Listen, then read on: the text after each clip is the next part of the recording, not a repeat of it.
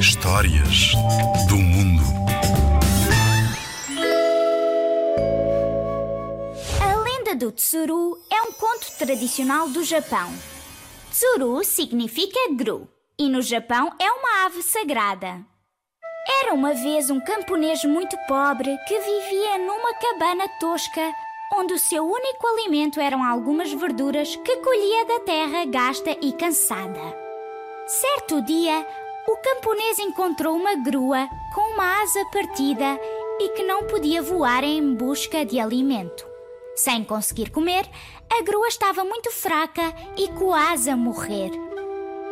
O camponês sentiu pena e cuidou da sua asa com paciência, ao mesmo tempo que a alimentava, colocando-lhe sementes no bico. Assim que ficou boa e estava capaz de voar, o camponês soltou-a e ela partiu muito feliz.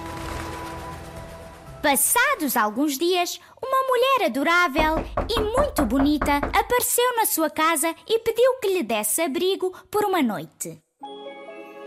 O camponês, por ser bondoso, não negaria esta caridade a qualquer pessoa.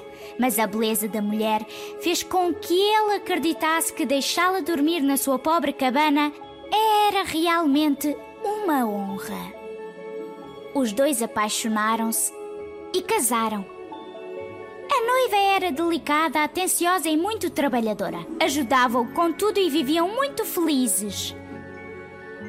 No entanto, para o camponês que já tinha algumas dificuldades em viver sozinho, ficou ainda mais difícil cobrir todas as despesas que a sua nova vida de casado lhe trazia. Preocupada com esta situação, a esposa disse ao marido que iria fabricar um tecido especial que ele poderia vender para ganhar dinheiro. No entanto, este processo de fabrico teria de ser feito em segredo, pois ninguém podia vê-la a tecer. O camponês construiu um pequeno anexo nos fundos da sua casa, onde a esposa esteve durante três dias a preparar o tecido. Cá fora só se ouvia o som do tiar a bater e o coração do camponês que palpitava de saudades da sua esposa. Passados três dias, ela saiu com um tecido muito bonito, de textura delicada, brilhante e com desenhos exóticos, ao qual deu o nome de Mil Penas de Tsuru.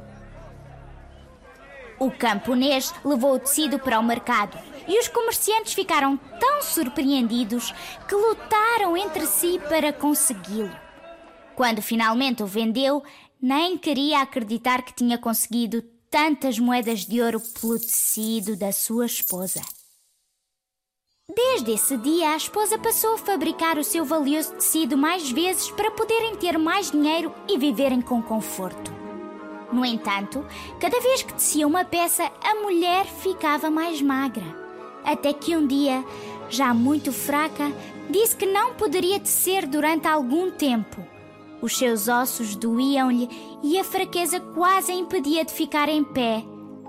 O camponês amava-a muito e não queria que nada lhe acontecesse mas só mais umas moedas dariam muito jeito e então pedi-lhe que tecesse só mais uma vez.